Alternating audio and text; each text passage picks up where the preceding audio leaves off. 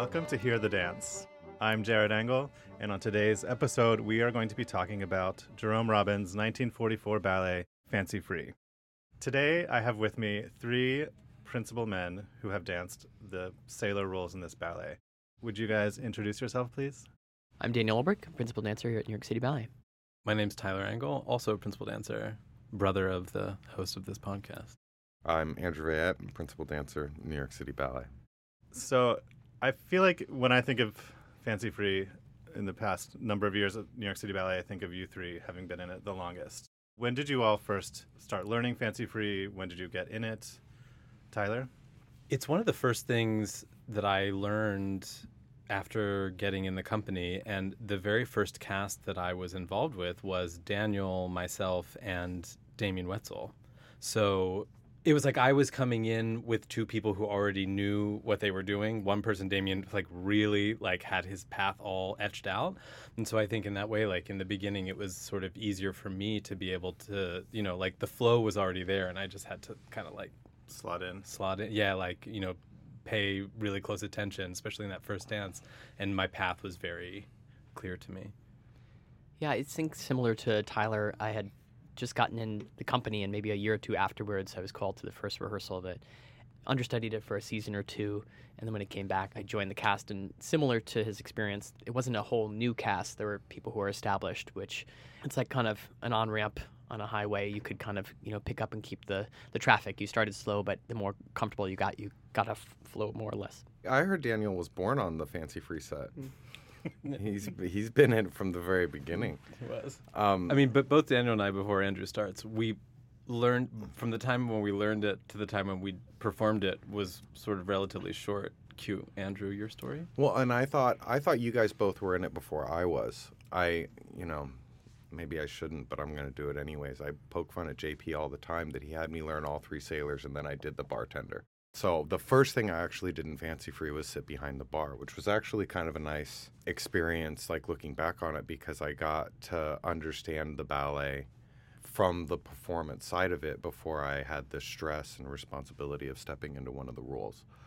Uh, and then I don't remember exactly when I started doing the rumba boy, the cool guy, whatever you call him. But it's funny because it's like I guess I've done it for a long time, but to me it feels like it was something that was special because it felt like I came to it late and I left it early, which has not been my path with very many things. It's usually, you know, I hold on like grim death to parts.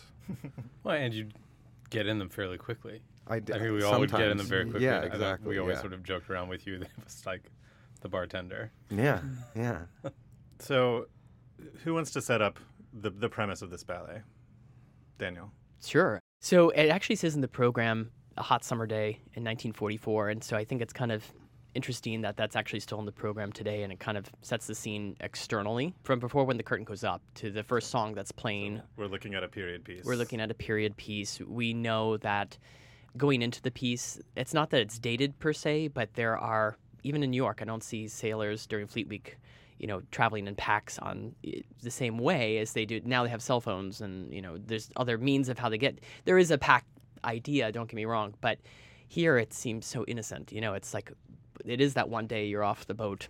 Imagine, you know, these three sailors are in New York for that one evening, trying to share each other's experiences, whether somebody's been there before, whether somebody's there for the first time, and that all has to come out within pretty much the first 30 seconds of the piece.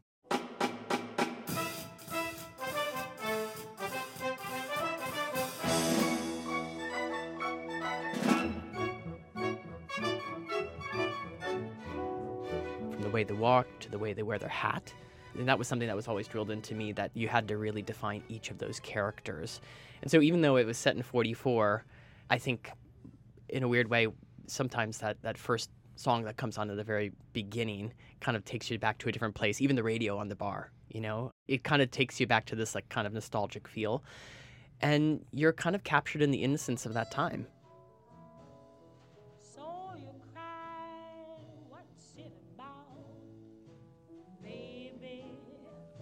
And of course, like any great story, there's three sailors and two ladies who they tried to to mingle with in the story, and somebody's left out always, which kind of creates a little bit of the tension and creates fun competition.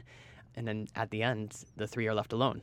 The ladies They walk off. the- royally you know, mess it up. exactly, exactly. So in that sense, too, you kind of you kind of fall for the sailors a little bit more. Like they kind of got themselves into this, and you're with them on the ride, and then they kind of got themselves, you know, they have to deal with the, the repercussions. But as long as they're together, that's the other part. It's the camaraderie part that goes through this.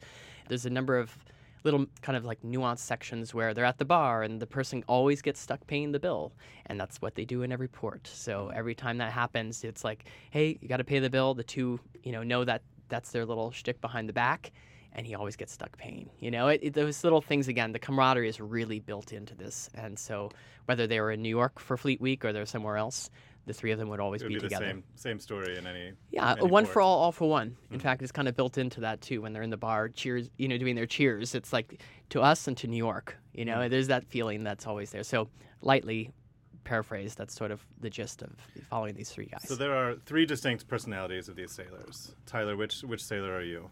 I'm the one they call the shy boy, the middle boy. I've always thought that he was some sort of just like midwestern farm, maybe not necessarily shy, but just kind of like happy-go-lucky without a care. Like he's he's kind of unbothered by things, and I feel like every time he turns around and looks left or looks right, it's like, gee, that's the that's Like- swell. Like the first skyscraper Yeah, I've ever for, seen. for a skyscraper, first hot dog cart, for it could be the first anything, and he'd be like, I don't know, it's like an elf, world's best cup of coffee. did it. yeah, yeah, you did it. Congratulations. you know, I feel like it's really it's naive and kind of like fresh in that kind of way. and when you learned the role, everybody learned it from Jean-Pierre Frohlich, the repertory director. Yes. And how specific was he with building these characters? Is there a lot of leeway for you to make up the story, or is everything you know coming directly from things that Jerry said? Did you get that impression? I feel like JP is very diligent with the setting and staging and rehearsing of this, and also just like kind of like the building of the characters.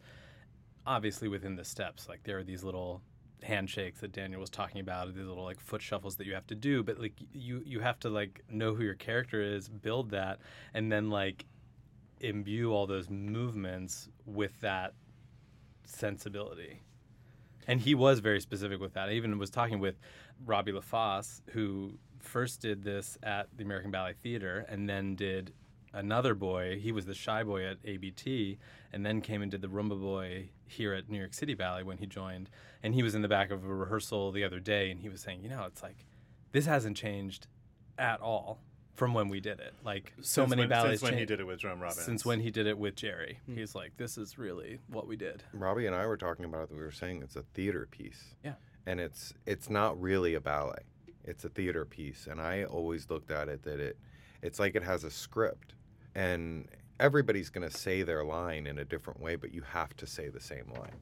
There's specifics to what is being said. And the the longer I've been around it, the more I realized how important what is being said, even in like a dancing or a pantomime way, is really important and really specific because if you start changing what's being said, you start changing the story.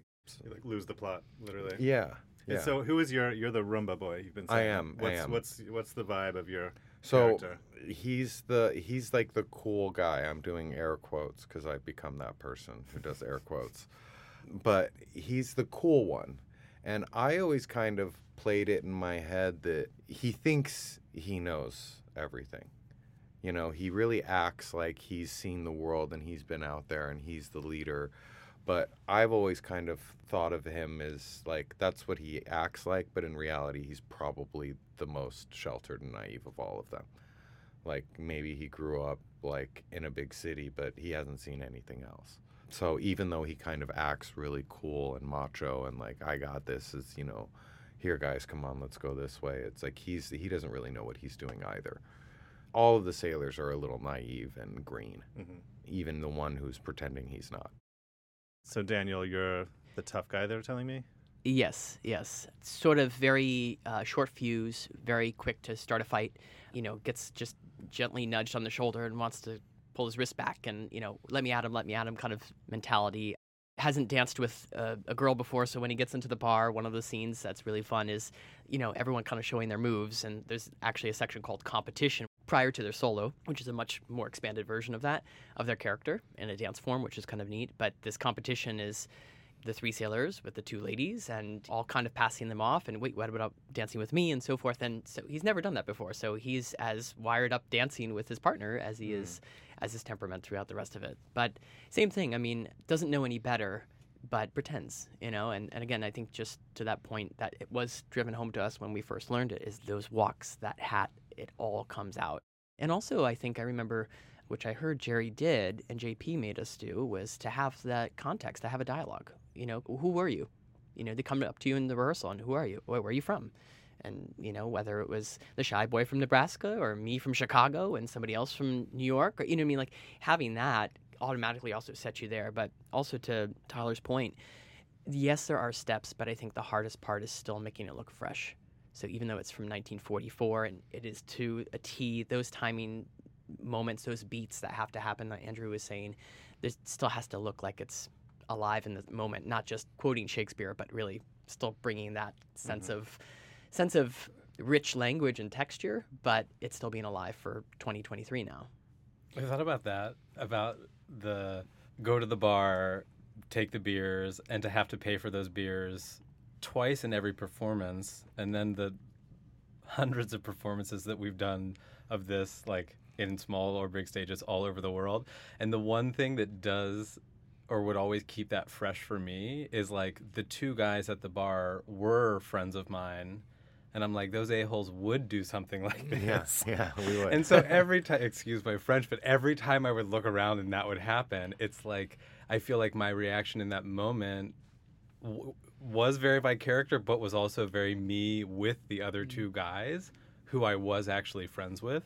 Like that's the interesting thing too when you build the the process. I don't know if this is always the case, but I've always had really really good camaraderie with the other guys that I've been doing this with. Like it's just always been a really tight group, and like casts don't change a lot. That's another thing that Robbie La Fosse was saying too. He was like, "We, you know, you didn't change a mm. cast because then you sort of get into this rhythm." But yeah, I always think about that mm-hmm. as a way to keep it fresh for the for those little moments.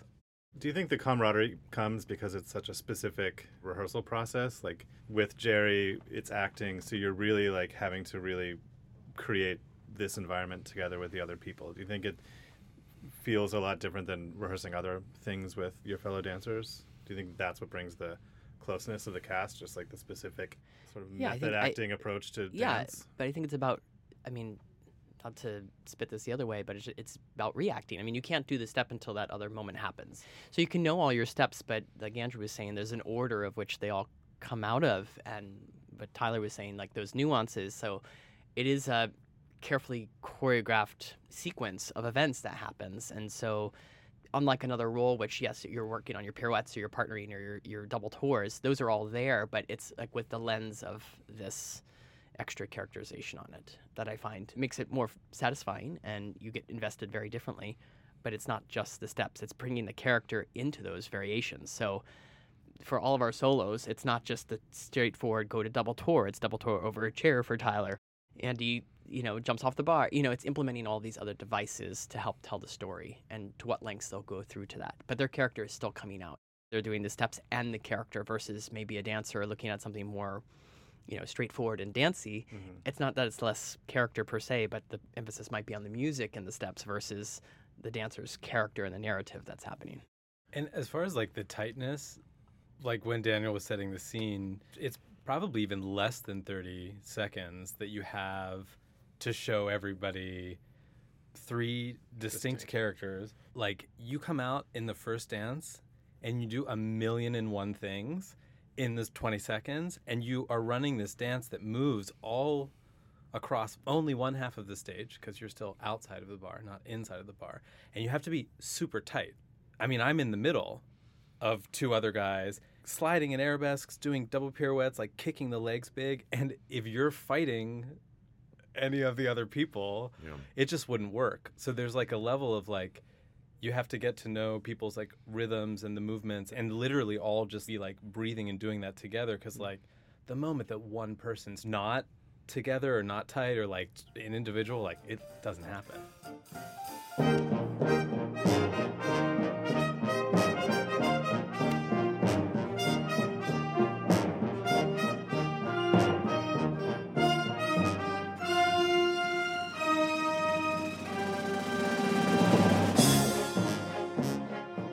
I feel we were really lucky in our cast when we got to dance together because we were friends, because we were of the same generation and we grew up and spent so much time together. But so much of that bonding was built around time in the studio, time on tour together, time traveling and performing in places all over the world. And that did inform, like, I love what you were talking about the part where we go to pay, and Daniel and I always trick Tyler into paying he always had a look on his face like he would go, you know, sh- like he was shucks. shucks. But while he was saying shucks, he was looking at us like, there's something going on here. you two are doing something. I know it. This is not normal that I would pay every time. But then his character goes and pays because he was he's non-confrontational. But but that look that told the story in one second of they do this everywhere, it had nothing to do with what Daniel and I did it had everything to do with the look that came from Tyler from the relationship that we have as friends in real life. You know, that like, no, I don't trust you two at all. You know, um, so I, I feel like, yeah, the, the rehearsal process, like, you know, you can only hope that every cast will bond like that. Mm. But I do feel that I always felt very comfortable and happy to be on stage with people that I consider genuinely friends because it made those interactions have a deeper level to them without having to overdo anything. It just was a natural thing. I wonder if that sort of sense of young camaraderie is built into the piece because it was Jerome Robbins' first ballet that he choreographed in 1944 while he was a member of American Ballet Theater. He was 25. Leonard Bernstein, who wrote the music, was 25. And it was just the impression I get is ABT was going across the country in trains, and Jerry was choreographing this with his friends, like on the train in the lobby of the hotel. Like, so it was really just like a bunch of friends Mm-hmm. figuring out this this theater piece in the midst of uh, wartime, you know, travel Yeah. in the U.S. and getting like musical sketches on napkins sent back and forth. Like he was writing it And at- vinyls. They were writing it like when Or it wax wax recordings. Yeah, Yeah. something like that, called? was. Yeah, I remember reading about that, thinking like it's so cool because the music and the dance sort of like they were like happening at the same time. Mhm. Sometimes the step would be the impulse, and then I think Lenny would write something, and then sometimes the inverse, like he would send a new rhythm or something, and then that would come back and forth. As I recall, I understudied this for a little bit, Tyler's part, and then my brother got to do it instead of me. Not to bring up uh, sibling wounds. rivalries, but Whoa. I'm joking. Um, not at all. A cold wind doth blow.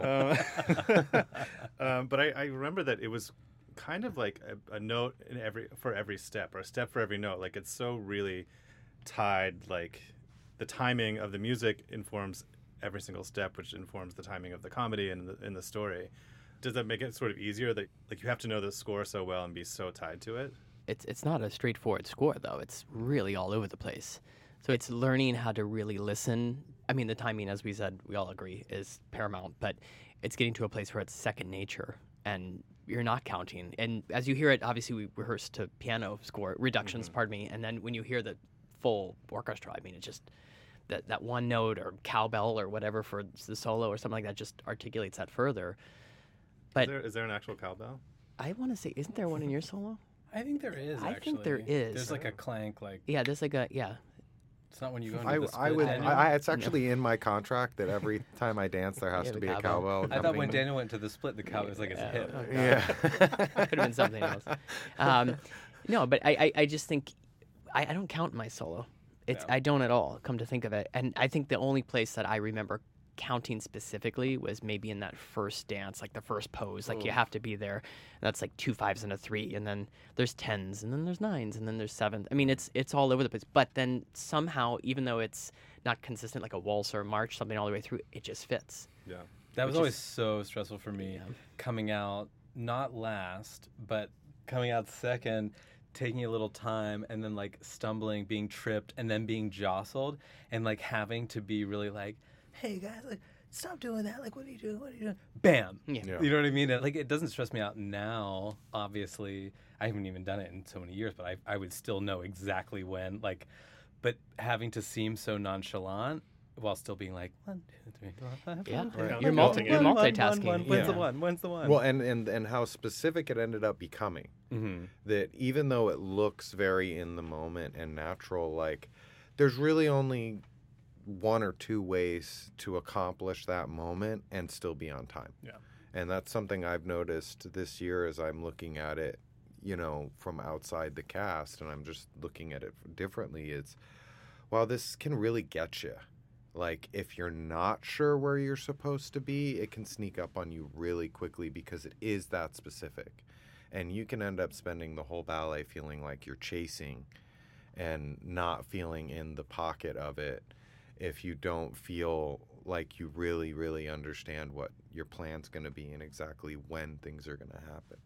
Because you were always very good at that. That little trip in the beginning where we'd push him back and forth between us, it was like ping pong balls that just magically happened to stop in exactly the right place. And that was the charm of it. That is the charm of it.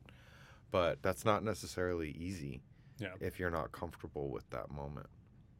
So the sailors enter, you dance around, you find a bar, go to the bar, you trick him into paying, and then, oh, I like the little, the, there's a little, the joke about the, the bubble gum. hmm What's what's that little Sort theater of- moment? The joke is that sometimes it's so stale that when you unwrap it, it, it, it breaks into Oh, it's pieces. actual, it's actual, actual gum. gum. yeah, oh, so real there's a there's a lamplight outside the bar, and the, There's somebody three sticks of gum. three sticks. yeah, of gum. it's my it's my guy goes around and and that's actually you know you guys don't know that's actually a really That's a hard spot for stressful time for me props, because props are always a little bit. it stressful. is no because they there's so there's two sets of gum because you do it twice in the ballet Uh-huh. and there's three pieces of gum on top of each other in like a little pocket on the lamppost but you can't go back there and like stick your nose in it and tell the entire audience that's supposed to be where in your you get the gum right? it's Yeah. supposed to be in your pocket Mm. So you have to like lean around the lamppost like you're looking down the street and like magic trick it from the pole into your pocket and then pull it. it it's more stressful than it sounds. I believe. But Um, really, there was I remember one, and I don't remember who it was, and we all three opened them, and the, it just like crumbled, like it was just like in little like It was like 1944. oh yeah, it's still there. really like yeah, it's so funny. And so then you you ball up the gum wrapper and do a little contest with See who wins. yeah, who can Whoever flick goes the, wrapper furthest. who can furthest, flick right. the wrapper Right. the furthest. And Which Jerry changes in the story. The first time the cool sailor goes the furthest, and there's a note, a, a plunk or a plink if you want to call it that. And then the second time through, the the cool guy who won, it goes the shortest. It's a triumphal moment Yeah. for for my for my boy Yeah, to finally go the farthest. I can never go the furthest from the beginning, which is just like oh.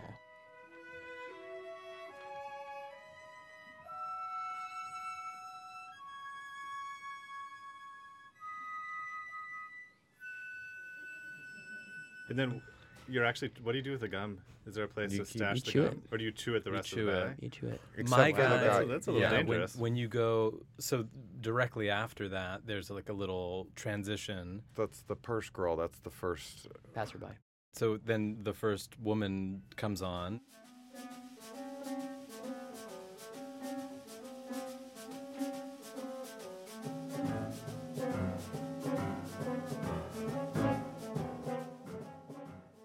And she comes into the bar and then eventually leaves. Like my guy gets kind of like hijinxed out of all the fun and she leaves with the other two. And then I'm bummed out. And then I spot yet another woman. You can imagine New York City. There happen to be There's two women on this. yeah. And then you're still chewing the gum. And you then put it in the ashtray. Like once you go into the bar, then you put it in the ashtray. And everybody else just gets to have theirs until Yeah, They we, exit we, the we stage.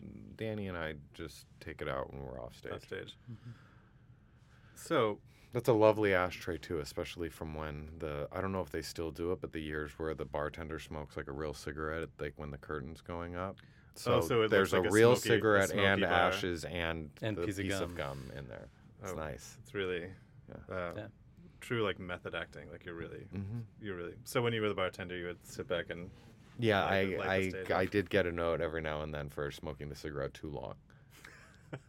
and they were like, "You don't have to have the entire thing." And I was like, "Oh, well, you know, no big deal." what else are you gonna do back there? Yeah. Um, so the you said two women enter. So the you know everything changes whenever the first woman comes in, which I know is a, a moment that requires a lot of nuance and, and delicacy in how you approach the interaction that the first woman has what is she called? The something with the purse. The first First passerby, Passerby. First passerby. or like The the, we call her the girl with the purse. So she comes on, and you're all obviously taken with her, and then you sort of play with her. What happens in this interaction that you have with this this woman with the red purse? Well, she comes in right away, and she catches our attention, where she notices that you know, because like all of a sudden we're like immediately we we see this lady, and then she notices that she's caught our attention. She sort of kind of likes that, and we like follow her a little bit, and then she slowly starts to get like a little annoyed, like I'm on my way to work, or I'm just like going to the deli, or just like literally, this is New York City, like go anywhere else, and then you know someone takes a bag and then we're sort of like tossing this bag around as she's chasing it getting you know like more and more annoyed. And that's when you when you're talking about like the the subtlety of it. It's like keeping that light and playful just because like even theatrically on a stage like there are three men in uniforms and one woman in like a dress in high heels and it can't be like an overpower you know it's like we're not like overpowering it's supposed to be literally like still a dance between four people I do feel that it, it is something that we have to be very careful of. That it still has a playful tone and not an aggression tone. Mm-hmm. You know, because they don't know what they're doing. They don't know how to talk to a woman or interact with a woman, and so each one of their personalities is coming out in a different way. But it's all tripping over themselves and doing pretty much the wrong thing at every turn. Like she thinks she knows that they're sort of harmless. I think she thinks it's cute at the beginning, kids. and then it's like, wow, this is you've taken this a bit far. Mhm. You know, um, I do think that they eventually sort it out a little bit because she does return with the two boys who leave, who leave Tyler behind. Um, She Mhm. comes back with us, so clearly we calm it down and we end up having a good time. But um, I just think that that's something that is important for the artist to keep an eye on that it doesn't become something that looks aggressive Scary. or harassing, you know, because it it has that danger, I think. Well, and I think that it builds to that level of like there is one moment at the vi- like right before she exits the stage where it does kind of like hit this apex. It almost becomes a little violent. And there's like a moment where she's really like she's grabbing for the like she's facing one way and then she turns around to grab the bag and it's like it could be a slap and then my my guy actually grabs the hand is it my guy that It's my guy, hand? it's your guy that Yeah. grabs the hand i'm like on the floor You're on the ground. You got kicked. you. You, already got kicked. It, Yeah. it passed the violent point. Well, the kick was on accident. Though. The kick's on accident. Yeah. But so, you know, there's this moment and then immediately I think like also what's important is that her character is able to like she keeps reasserting control of the situation and I feel like that's also like a very important thing. Like right after this he catches her hand and she kind of immediately is like, "Oh, I cannot believe that these guys have gotten to me." Like I'm a professional woman in New York City and she kind of she like flicks his hand off, she takes the bag, like does a little shoulder and then she like walks off in a very stylized, you know, mm-hmm. manner and all the guys are just like, "Wow, she just you know, like I'm on the floor, the other two guys are like, you know what I mean? She's really just like done away with everything. Also another scene that's easier to do when you really know like again like when when the whole cast not just the three sailors but like the three sailors and the two women involved are close. Mm-hmm. You know people's facial expressions and body language and when you know the person who's doing that there can be more of an exchange and like more of a testing the boundaries of that that i think is like that is good. But that's again where you really need to have that kind of closeness I thought it was interesting that in Jerome Robbins' original libretto that he was sending to Leonard Bernstein to write the music, but he did talk about her entrance. He calls her the brunette enters and says she's a nice girl who doesn't mind the horseplay about to happen. In fact, she knows it's coming the minute she sees them and anticipates the fun of it. So before maybe a step had even been choreographed, he was establishing the the intent that it was group fun and it, it wasn't Yeah, it does victim, feel like, a victim situation. it does feel like choreographically he did a good job of making sure that she's giving as good as she's getting in that moment. And so she leaves, and then the second ballerina comes, or the second woman comes on. She who- kind of just appears. Well, we don't see her appear because our action's happening in the front of the stage, but then she appears by the lamppost, by the entrance to the bar, just sort of like reading a newspaper. Tyler, your character's left alone after the guys follow the first. on the floor, and I get up and I do a little kind of like, "Urgh, I can't believe I got kicked and fell over and they left dance. And then you're sort of like, you walk in a serpentine around, and this is a spot that I felt I did really well because like I would also side eye like I think people get stressed out in this ballet and don't watch the conductor and they just like expect all of the notes to mm-hmm. happen when they want to happen but sometimes the conductor's not watching you. And you really have to be like sort of tight with it. And you walk into the bar and there's a note and you're kind of like did I just see something? And then you flip around and you do the the same thing but just outside the door of the bar to the same note but louder in the orchestra like really acknowledging the the lady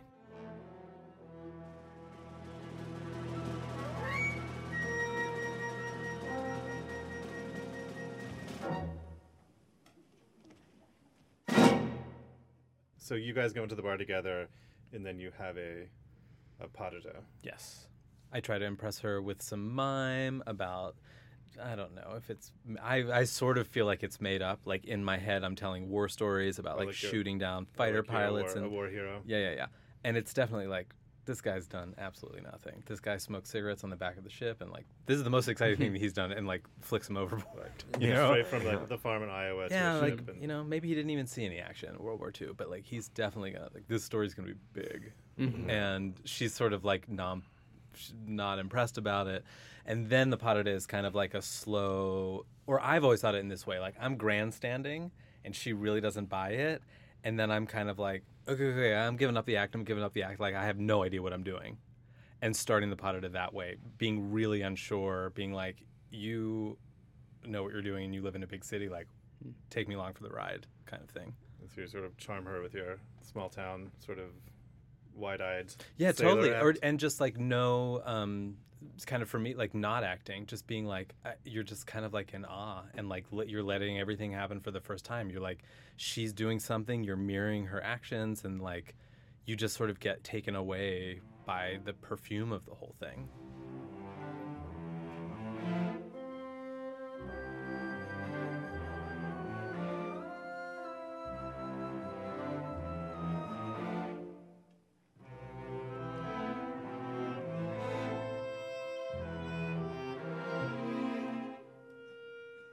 Like I don't even know if he's seeing it clearly.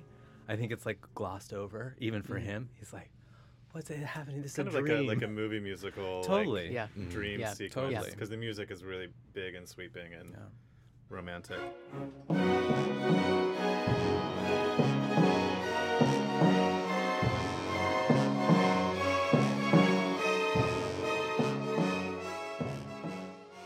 I do like that version of it the best too because I know that that pas de deux can be done by either one of the two, the shy guy or the cool guy have done it. But I like the shy guy the best. There's I think it makes more sense. Yes, there's something very, very charming about the butt of the other two sailors' jokes. Is he's the one who gets the girl Mhm. ultimately because he's the most honest and he's the most, you know, he has the most humility of the three of them. And I always thought that that, that was the way I liked seeing that potted best was when it was that character. I think that's how he choreographed it first, with the shy guy doing the pas de deux, I would imagine. and then he was like, "I want to do the pas de deux." Yeah, exactly. exactly. 'cause Jerry. Jerry was Yeah, the yeah. original Rumba boy. cool cool guy, Yeah. Rumba guy. So your your romantic reverie is interrupted by the other two sailors coming back with the first woman, and then we realize the math is off: three sailors, two women, and so you, you just had to dance for dance for your life.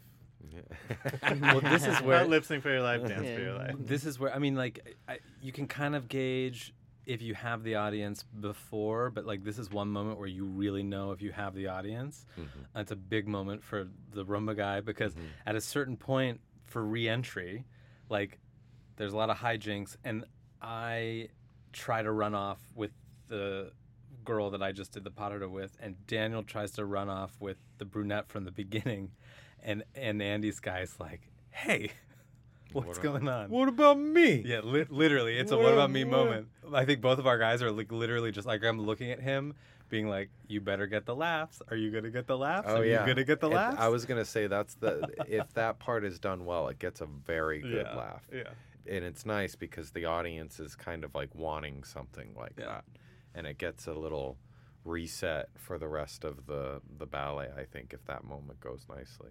It's like remind people it's like a lighthearted mm-hmm. comic sort of. Yeah. Well, and I story. my sub story that I made up in my head that probably had nothing to do with any of this. is I always told myself that it was my idea to go out to begin with.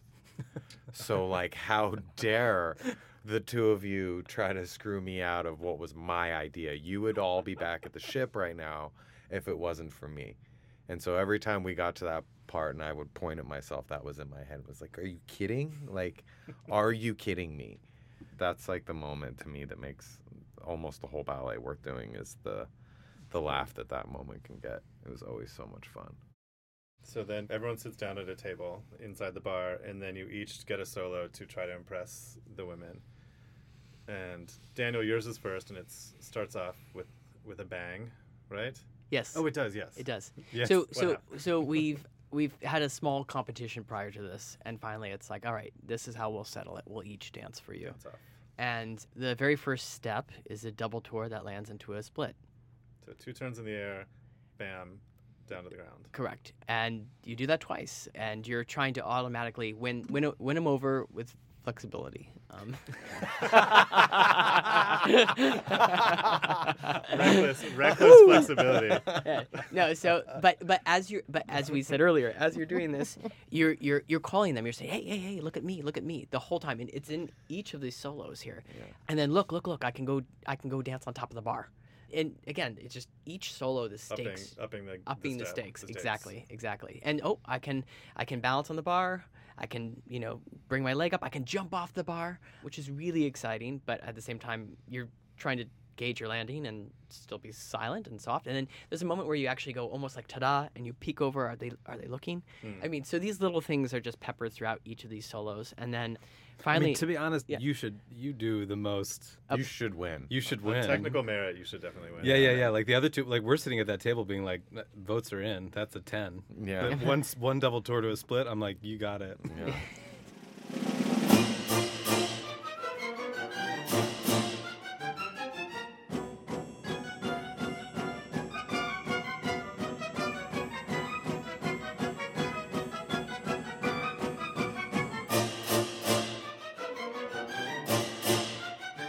And all of them have very interesting finishes come to think of it and they all use the bar and they all again use the character of that particular sailor it's infused so yeah you finish and you have to try to hold a little balance at the end and You do a bunch of like traveling turns, turn, a whole bunch of stuff down, yeah it's chock full it's then literally l- finish with your leg up in the air Yeah, I without said this. wobbling. I said this to my students the other day. It's like take the, the game of Boggle and like do this, and then like put it to like a minute and a half of music, you know. And every step that's there, à la seconde turns, double tours, straddle jump, what.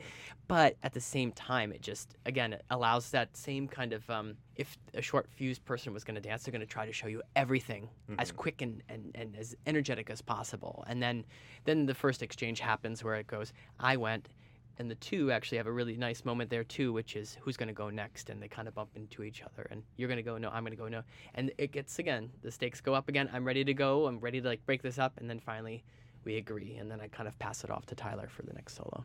And so Tyler, your character goes a little different after his uh, Oh, I go histrionics. way softer. like than the market, market, market. Uh, just to go back, like all of the transitions to like even the transition from what Daniel was saying is like the first competition before the solo start. Both of the women at every point they're just like, oh, these idiots. Like it's just they're like really like keeping a leash on everything. Like they're the ones being like, no, no, no, everybody sit down, you go 1st mm-hmm. and then like. Andy and I bump into each other because like we both want to go second. I'm like, I'm going to show you something, and I'm tapping her on the shoulder, and I bump into Andrew. He bumps into me, blah, and like it almost comes to fisticuffs again. And both the women are like, sit down, like, but they're still. It's like along for the ride. It's like I don't know. They're sort of keeping like a lid on the it- whole thing. I, lo- I love the moment when it, the two women finally see each other and realize that they're old friends. Oh, yeah. So they kind of go off and they're like, they get a little bit excited and they just talk amongst themselves, and then they together realize that like They're ours- holding all the cards. Yeah, they're holding all Mhm. the all Yeah. the cards. Yeah. So your solo, what, what does it involve? lots of like slow brushes and leaning off to the side and It's kind of wistful, like yeah, it is. I mean, it You what? honestly, It's, it's harder than you're giving it. no, credit it for, really, though. it really is. Not only that, like the first thing has to be very. It's like it has to be very fluid and flowing, and your body has to have a lot of movement, like swaying side to side, and you're in this kind of really high Hmm. character heel because you have these long slides that you have to do later on in the solo. So you're not quite like a regular jazz shoe, it'd be much easier. But then you're in this kind of like hard shoe. like a flamenco shoe or something. Almost. And you're doing a lot of these, like later on in the solo, it gets progressively larger and larger. Like the things that you're doing till you eventually start doing these hops over these stools and these double tours. And I've never knocked over a stool, but I have landed a double tour on Ooh. heel on my other toe. Oh, no. Oh, wow. Just like if, you know what I mean? Like, so like the shoe can be a lot to get used to. But yeah, it's sweet. And then as soon as that big sort of climax happens, then like you bring it down again, and I'm just doing these like wistful kind of like again trying to win them over, just being like batting your like batting your eyelashes. eyelashes a little bit.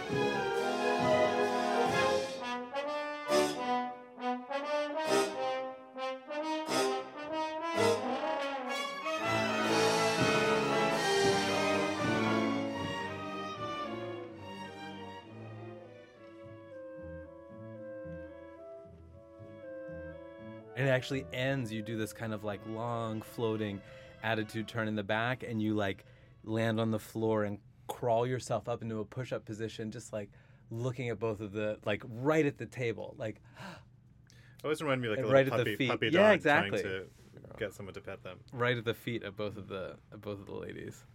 But Andrew, your your guy goes for like super suave, like Yeah, he. I'm not even sure. Well, I don't know. Yeah, I mean, he's he's definitely thinks he's something special, and it's actually a really, really fun. I think brilliantly choreographed solo. The last one. It is the place that I feel like my character gets most of his depth, especially if he doesn't do the pas de deux, which I never did the pas de deux, which is just fine with me. I got to enjoy my character a lot because I didn't have to be stressed out about any extra stuff. But I do feel like his solo was kind of the place he got most of his depth because it does. He's he's starts it off the same way like he does most of the ballet with this like I'm the cool guy, I'm the smooth, suave guy. funky sort of like Latin rhythm rumba. Yeah.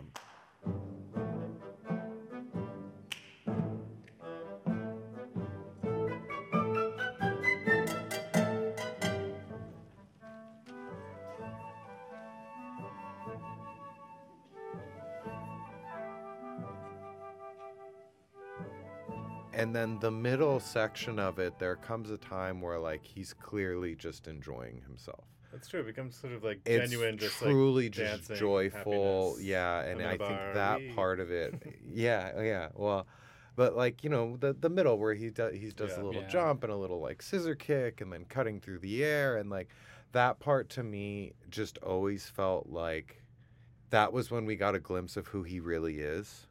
You know that we saw his persona the whole evening, but really he's just so happy to be out with his friends in the city and enjoying this day before they go off to war because you know they don't know what's going to happen the next day That's so true. Sometimes I forget that like yeah they i mean could possibly be shipped off to you know the front or something. Yeah. right so yeah but that's definitely his approach is he really thinks he's gonna be like the you know hot steamy one that that's what's gonna win them over and then yeah you go to the bar and you play the bongos on the bar stools and then on your thigh and then on the bar and then on your chest and that part of it was always more stressful than I think people realize because we don't really actually dance in tempo directly all the time. It looks like we are, but when you start actually making noise, you have to be yeah, yeah, there's a switch that kind of Mm. has to happen and I know that in time I got better at it, but it was always very challenging to be on time with the bongo playing at the end Yeah. because you kind of have to make a mental switch from dancer to musician for a second.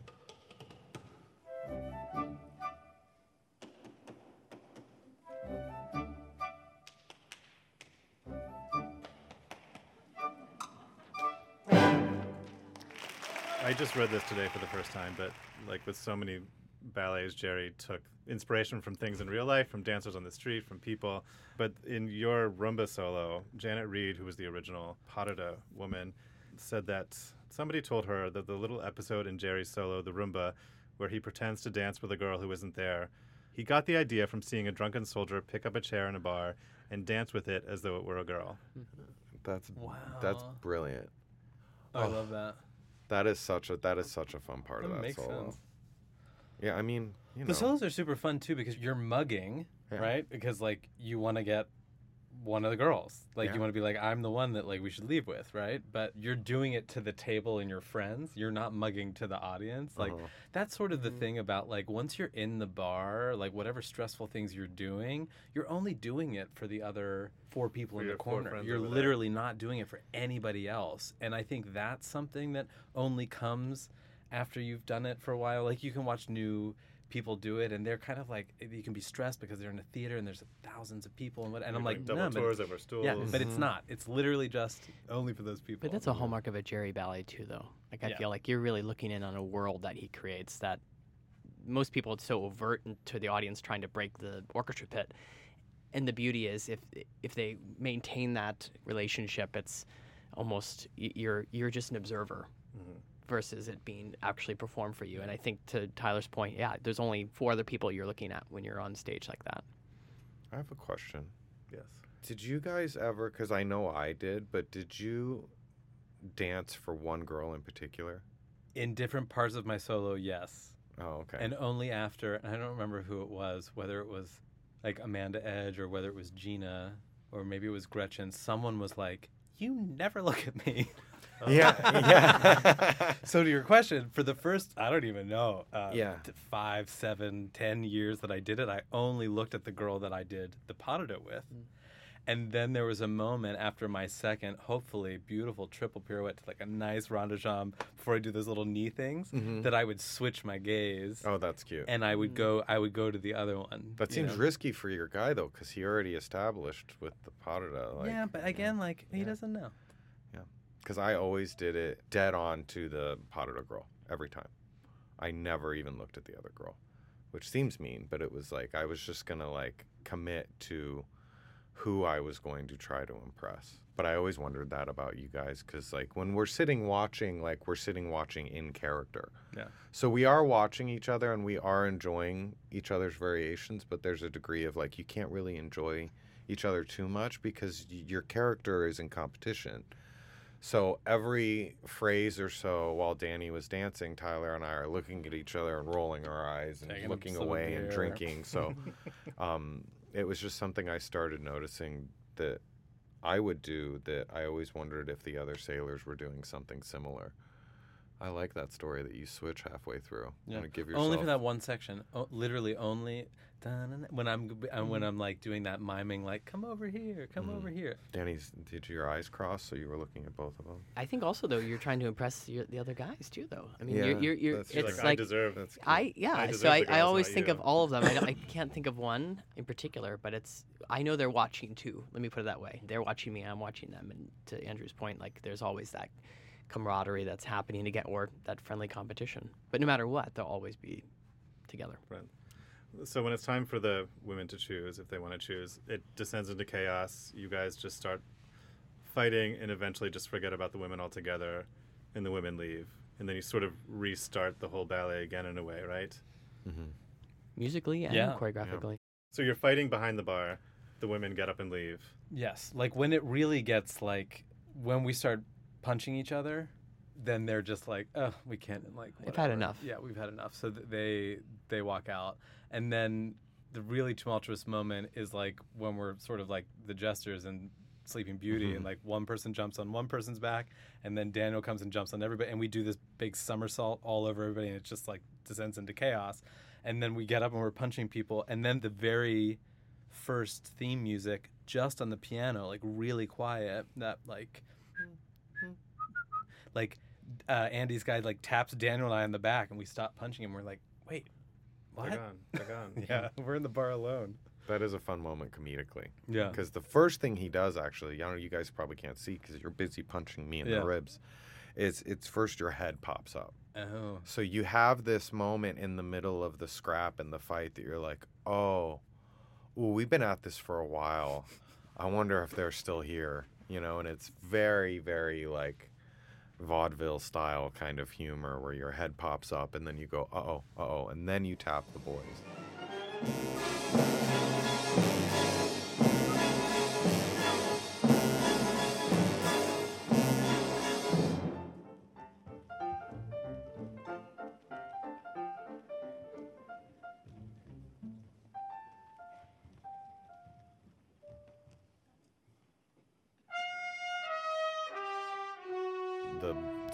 Switch is flipped like right away that we're not mad at each other anymore. Where did the girls go?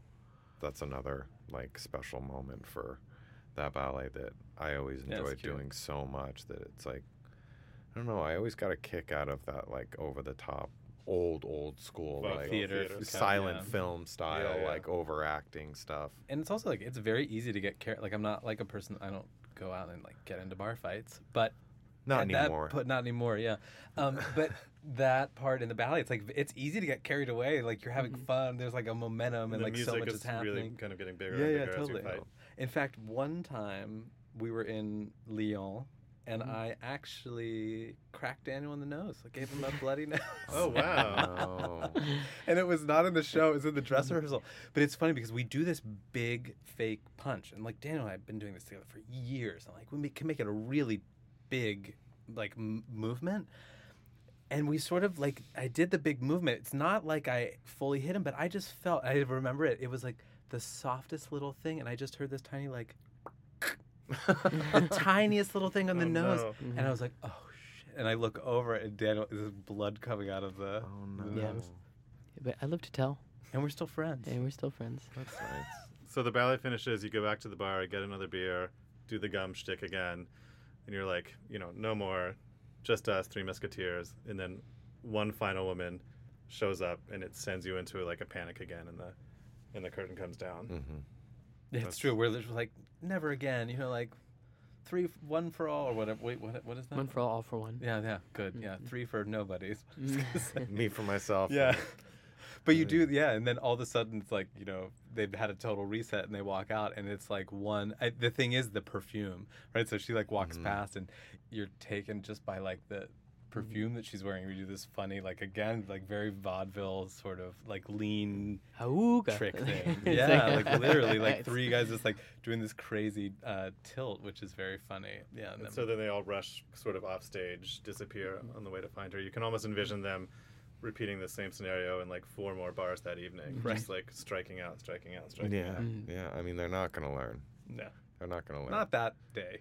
Not, no. Well, not, I mean, not it- that surely. again, like I always think of it as this is their chance. This might be their last chance to know what it is find to to be with a woman. To I always think about how brave those young men were at that time to get on a ship and go out to Mm. sea and and not knowing what their life was going to be like the day they the, the next day when they leave.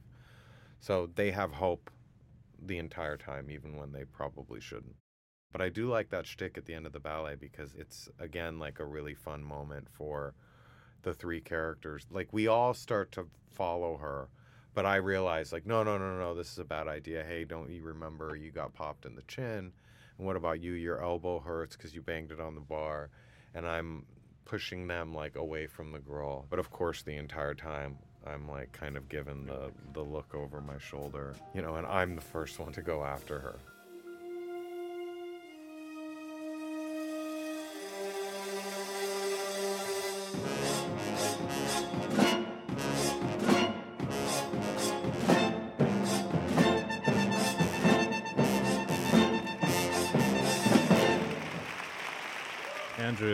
Daniel, Tyler, thank you so much for joining us and talking about Fancy Free. Our pleasure. Thank you.